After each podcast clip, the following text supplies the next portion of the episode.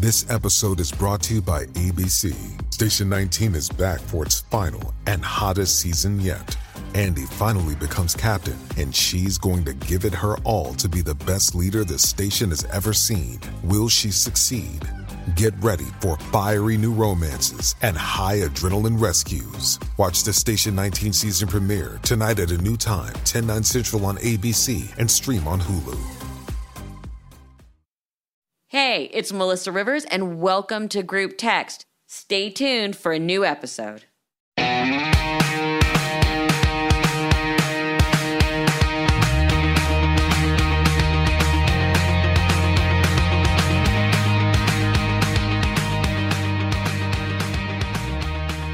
Hey everyone, welcome to Group Text. Uh, great guest today.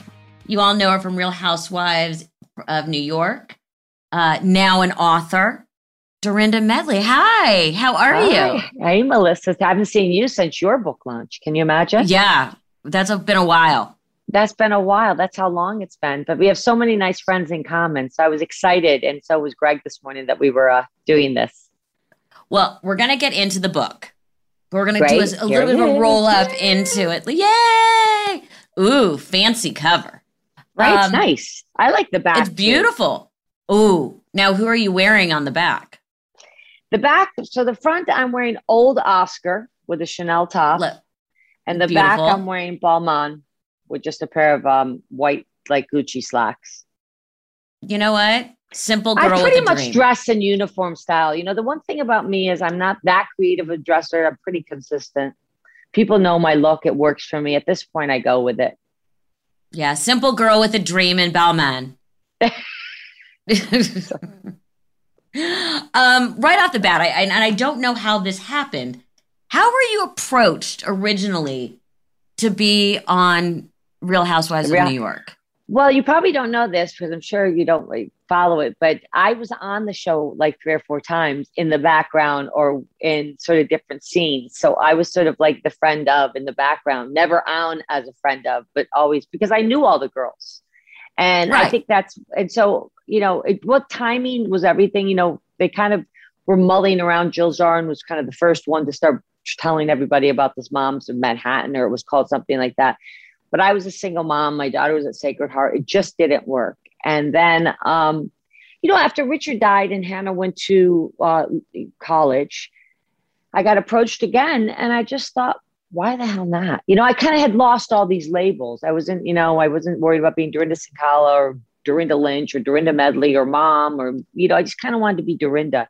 And I thought it was a great way to just do something for me. And it really was. I mean, I know housewives are so many things to so many people, both negative and positive. But for me, it was kind of therapeutic. So, you know, that, and that's what I was going to ask you.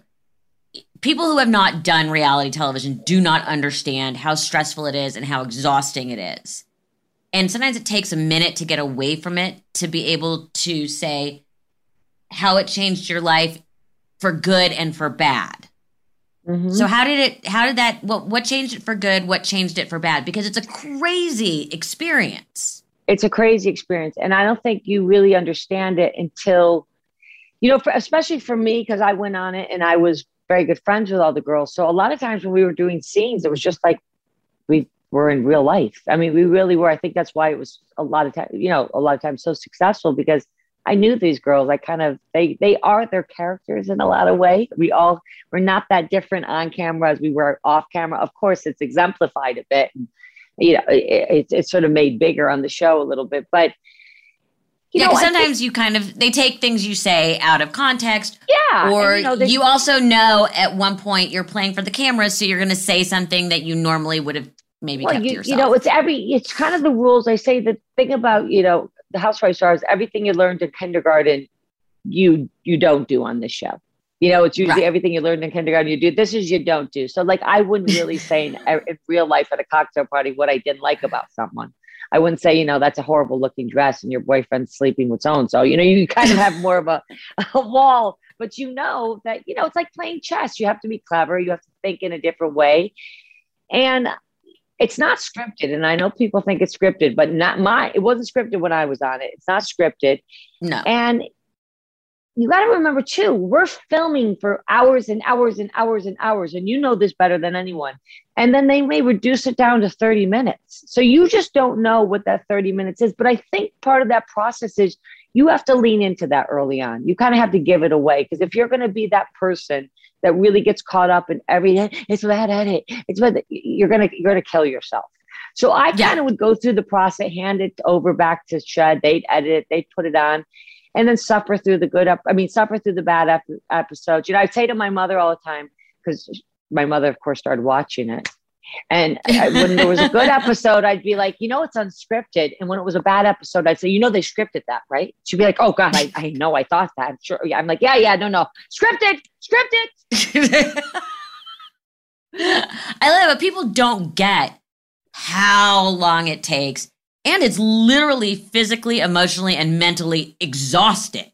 Well, you have to be in it. So when the season starts, you got to really be in it and committed, and you kind of drink, eat, and sleep housewives to the point where I talk about it in the book, where you sort of remove your, you know, I I actually kind of made a decision after the first year when I was filming the second year that I almost it was almost too difficult to see my friends because I was in this world, and then they're talking about things like that cocktail party. I'm thinking, what the You know mean? I I got to go in there tomorrow and expose someone's whole life. Yeah. So was that? So, do you think that? What was the What was the best part? What was the worst part? It's fun. You know, it's all kind of like going back to college. You sort of look forward to it. It's sort of like being an NFL player. You get all geared up for it. You go in there and you fight the fight and you do whatever you got to do on the field. And then you come off and you sort of, you know, shake each other's hands, pat each other ass, and carry on. And you kind of have to have that kind of mentality because if you're going to get too emotionally attached to every little thing, you're just not going to make it. You know, and people would say to me things like, Emmy did you such a bitch. I'm like, okay, well, sorry about that. You yeah. know what I mean? And carry on with my yeah. life. I didn't know you six months ago, and I probably won't know you six months from now. We're all good. And it's kind right. of and I don't really care. And I don't and I don't care about your opinion that much. Yeah. Well, you know, and the thing is, I, I always try to be responsive to people, even the bad stuff, because I think they people tend to like to dehumanize you and they think if they say it and you don't respond, it's a kind of a little cowardly because a lot of times when I've responded, oh, sorry about that, or too bad you feel that way, then they get all changing. Oh, well, I didn't really mean it. I really know because people don't like to pull the mask off. And my whole thing is if you're going to say it, stand behind it. You don't have to like me. That's good if you don't. You know, we're all cool with that it makes you stronger. It's an incredible platform. I mean, I think fame can be a very tricky thing. You know better than anyone. You have to, mm-hmm. you know, keep your eye on the ball while you're doing it. You know, you if you're just doing it for the fame game and to get your face on a cover of a magazine or stuff and get free clothes and all that, it's going to be a disaster. Yeah. I kind of always really looked at it as an opportunity to kind of grow and and become myself and try to build a platform. Listen, I, I God knows I wouldn't have been able to write this book without it. What made you want to write the book? Why is this the right time? You know, well, I was put on either I was put on pause, and then we were in COVID, and I was back in Great Barrington. You know, it sort of come full circle, the place that I had so desperately thought about leaving and get away from and be bigger, better, faster, God forbid I end up in Great Barrington. Here I was full circle after living this sort of very interesting life and going through all kinds of changes and going through a change yet again. And Simon and Schuster approached me and said, you know, we really would love to do a book with you. And I thought, why the hell not? Right? Let's add it. And I was ready to tell the story. You know, I've been running and living and trying for so long that it was nice to kind of look back and see how like how did I get here? And and it was amazing to write it because there were times where I was really proud of myself, and then there was other times where I was sort of like, that was sad. like, yeah, you know. I mean, you you talk about your humble beginnings. What part of your childhood was the most difficult? What made you want to leave? You know, it wasn't that my childhood was ever difficult. My parents are great. I'm super close to them. It's that I wanted better. I didn't have a lot of resources financially, connection wise. You know, I came, I come from a deep seated Italian Polish family. My grandparents were there. My great grandparents were there. People got married, you know, were born there, grew up there, married there. We all got married in the same church and died there. And I just was like, I want more. And my mother wanted more for me. That was the driving force. Even though my mother was raised very traditionally Italian, Catholic and, you know, went to church every day. And she definitely had a vision for me, for her girls. She, I never once felt like, you know, there were two older brothers and then a younger sister. So there were four children in the, in the family. She raised us all to you know, do better, have better, and venture a little further than she wanted to. And it definitely translated because I do think, even in writing the book, I realized that my mother wanted more. I'm not saying she wasn't happy, but my mother was smart enough, given a different time and given opportunities, yeah. that there's a lot of me in my, there's a lot of her in me you know, she, I remember talking to her about it one point. She goes, Well, you know, I got a scholarship at the something secretary school in Boston, and I would have been a great secretary. But of course, I didn't have that option. And it was the first time I was like, It was like, like, wow, like she had dreams too. Like, maybe she would have been a secretary. Maybe she would have married an executive, and maybe she would have lived in Boston. Like, it could have been very different. I think that's, that's, that's, that's got to have been a fascinating realization?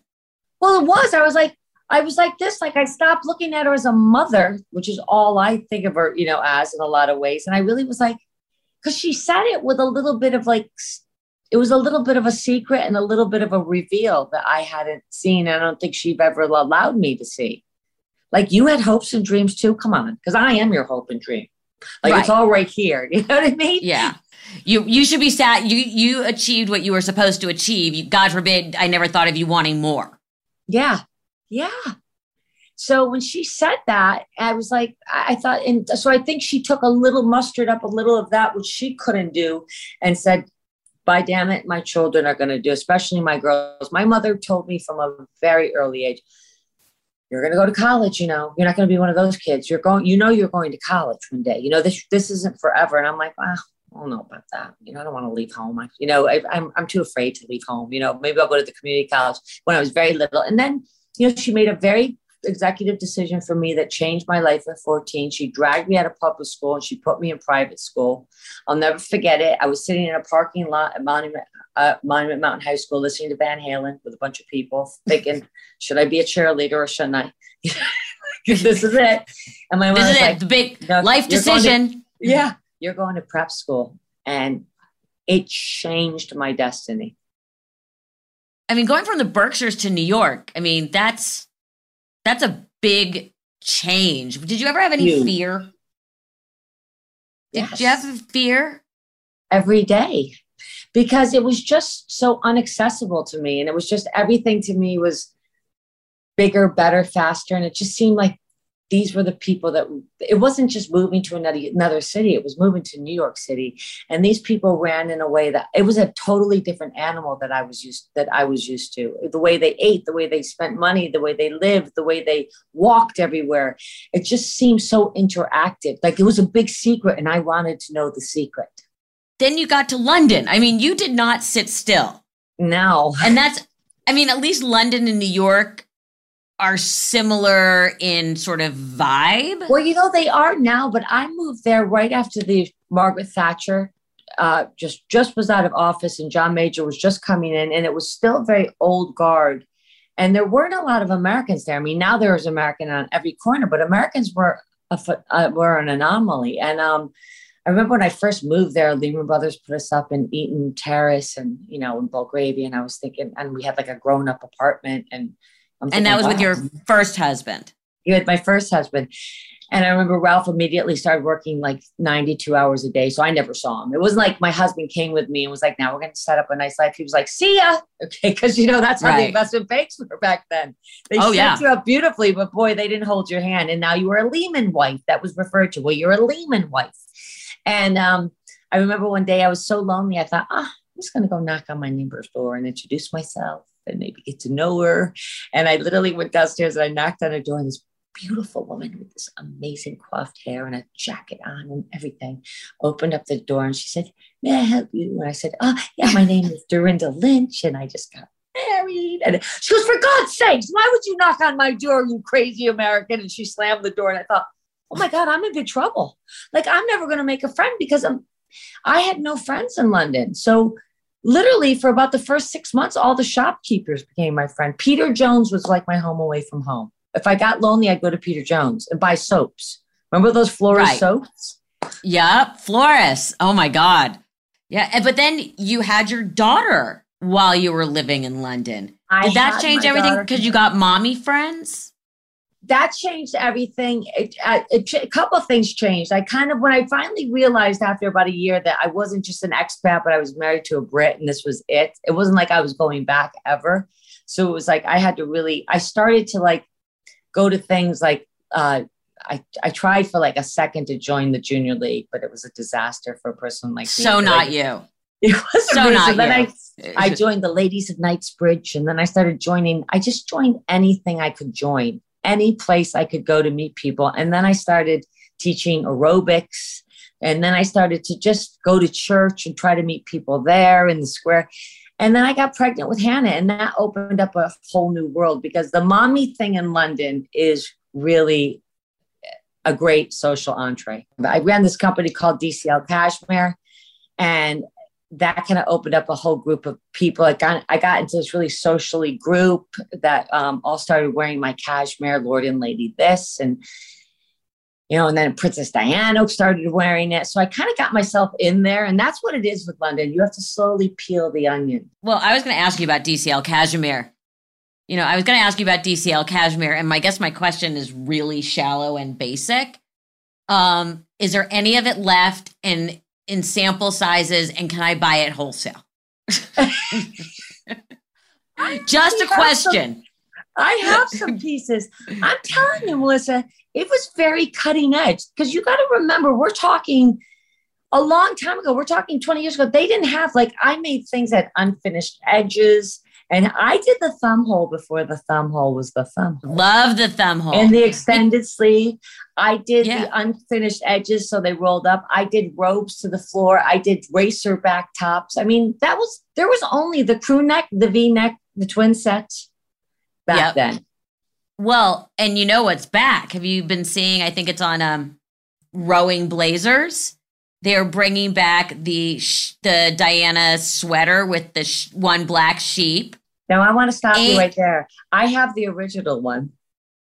Really? Do you know how much that's I wore it at Christmas and an Instagram. I, I ordered one. Christmas. I have and I was like, London. Everybody bought that. Yes, they bought that one, and the other one that said, "I am luxury." I'm a luxury if you can afford. I'm like, yeah.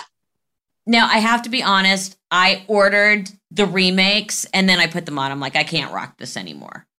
Like it just didn't look good on me. but you know, that was very cutting edge on the weekend. Yes. She made those very cutting edge. So I don't have the luxury one. I bought that. They sent me that one from Rowing, but I have the original one with the with the cow, and I know exactly what I, I bought them at Beauchamp Place. They used to carry all those sweaters right there, Harrods. Yes, they did. Um, you then this is this this I didn't know. And being a single mom, this sort of blew me away. You got divorced and then I'm starting to think you're crazy. You thought it would be better to be a single mom in New York. Yes. I mean, do you have a death wish? you know what? I it, it actually was the right choice because my family obviously uh, first of all i was an american at the end of the day and i really was right. like i and i was a single like not i mean she had her father so i hate that's kind of not an appropriate word and he's hugely part of her life but i knew i was going to be with i needed a support system and i knew my mother would be a big support system again it all goes back to diane Cinkala and i felt like I'd lived in New York before I could navigate it. And I really think New York, unlike London, is a great start over place. London, yes. if you are divorced in London and you're not a couple and you're a singular, like literally, I'll never forget, I, I announced to one of my friends, you know, and in London, I don't know how they do it now, but back then they used to invite you to dinner parties 19 months before the dinner. They'd be like, in yeah. March 19th in 2000, you know, 38, could you are available for a dinner?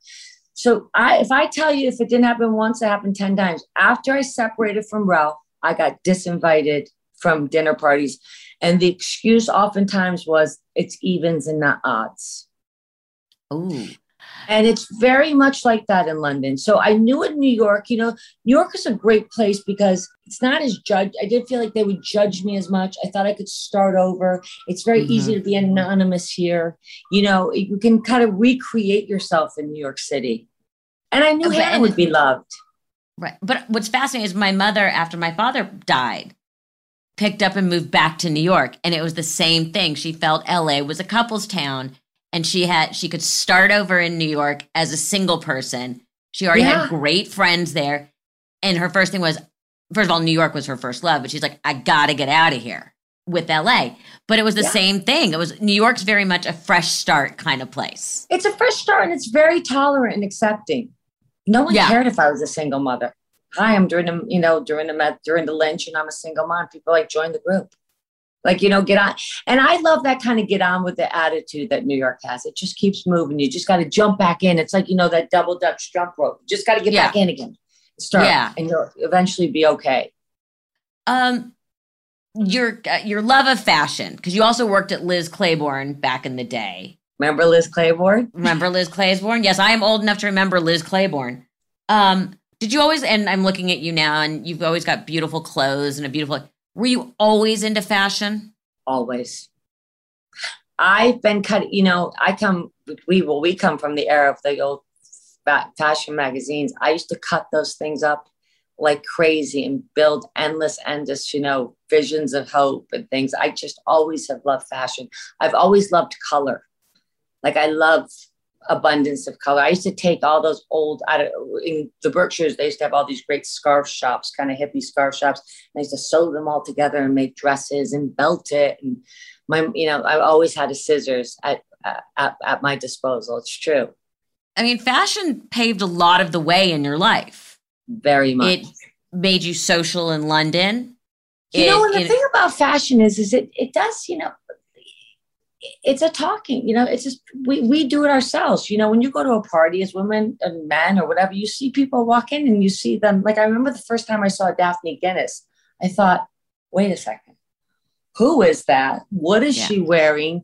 What does her life look like? And I want to know her immediately, right? Because it Yeah. was a look, you know, the, and the first time you, and you meet, you know, and you meet certain people, like I, I felt that way when I met Alexander McQueen. I thought, oh my God. And I bought one of his first dresses.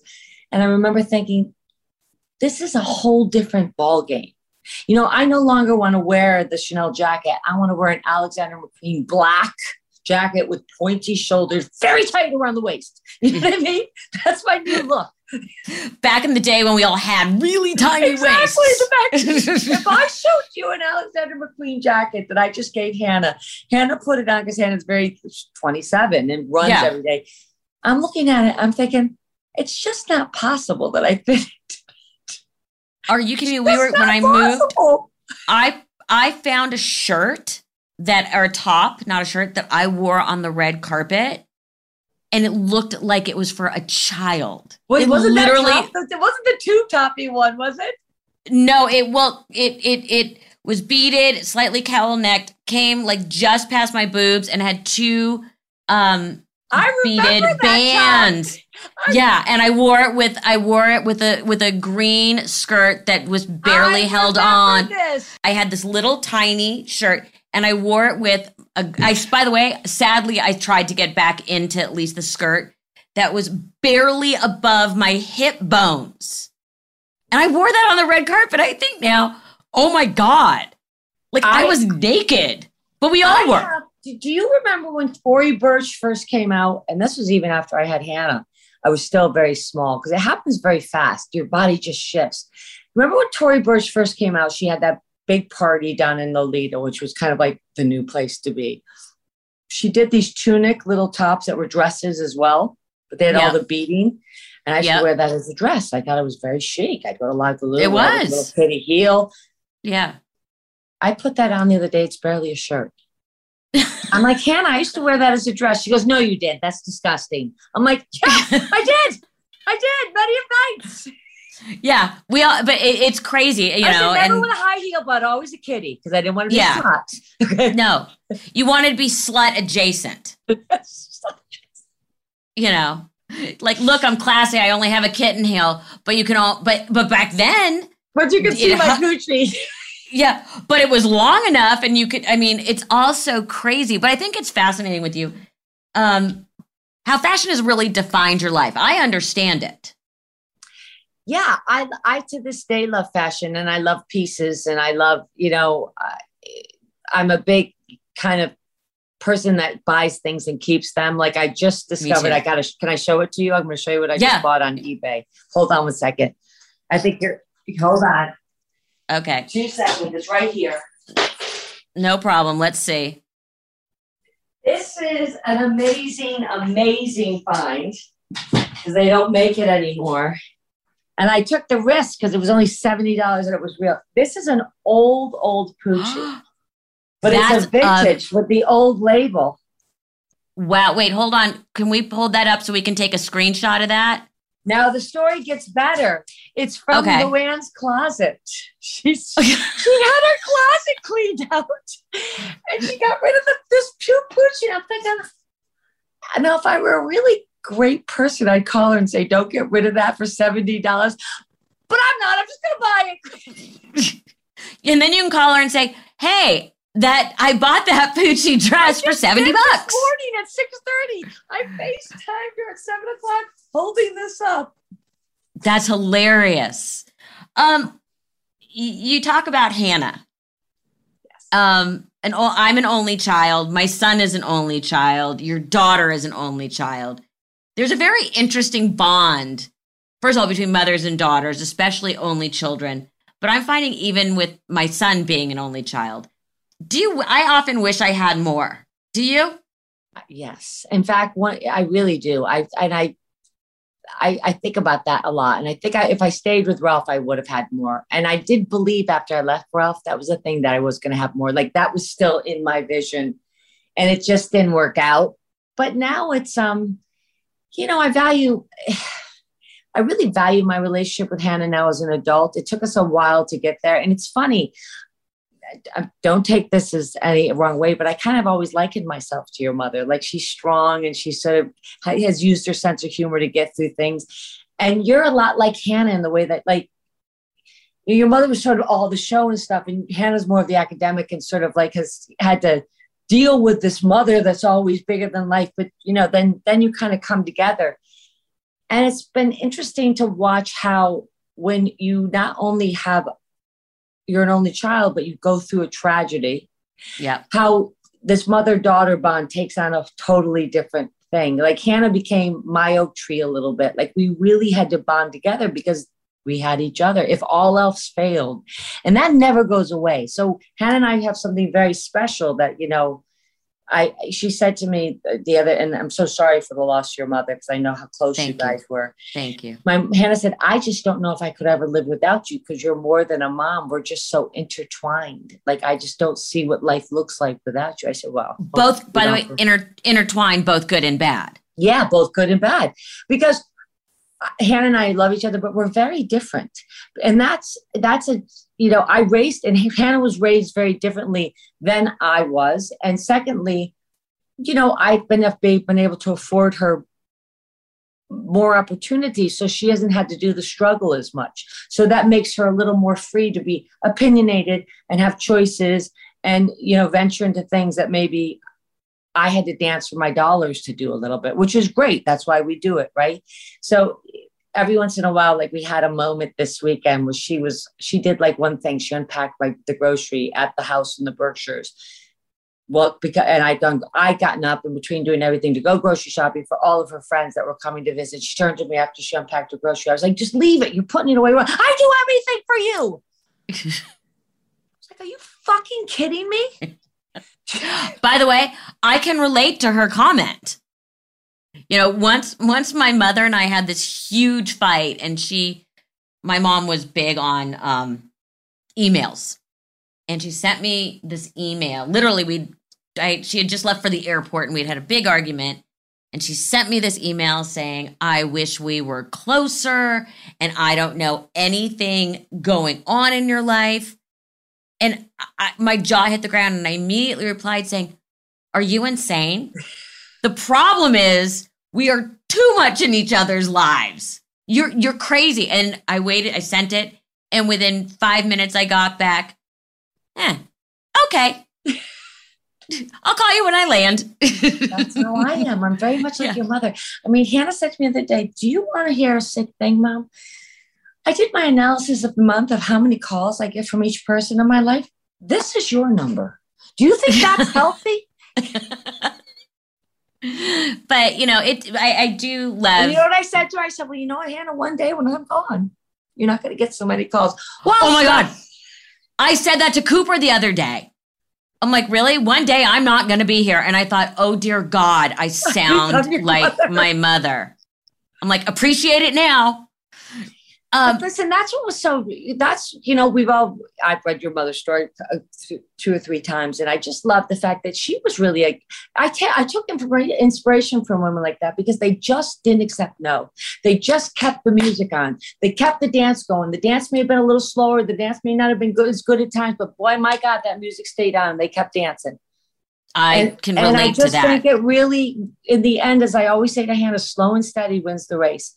Just keep it moving. Just keep on going. Don't get stuck in these roadblocks because, you know, Hannah's younger and she definitely has a tendency sometimes to get so overwhelmed by, you know, by by things. And they have so much more than we did with the social media and the Oh, and, and their place as women, which I think is just such a different ball game. You know, it was much. It was in a weird way very hard to be a woman growing up when we did, but also very easy. You know, so it was sort of a mad mix. It, it, it depended on what path you took. That's right. Um, you know, it's interesting to say about, you know, I always joke, you know, keep throwing me peanuts and I'll just keep dancing. The That's monkey it. will dance, you know, and that was very much instilled in me by my parents, both of them, which is people say, what do you, you know, what do you do? I say, I work. It's all you know, know what they call do. me. You know what they call me in the industry? What? The Joan Rivers of Housewives. They're like, throw her a hundred bucks and she'll throw show up.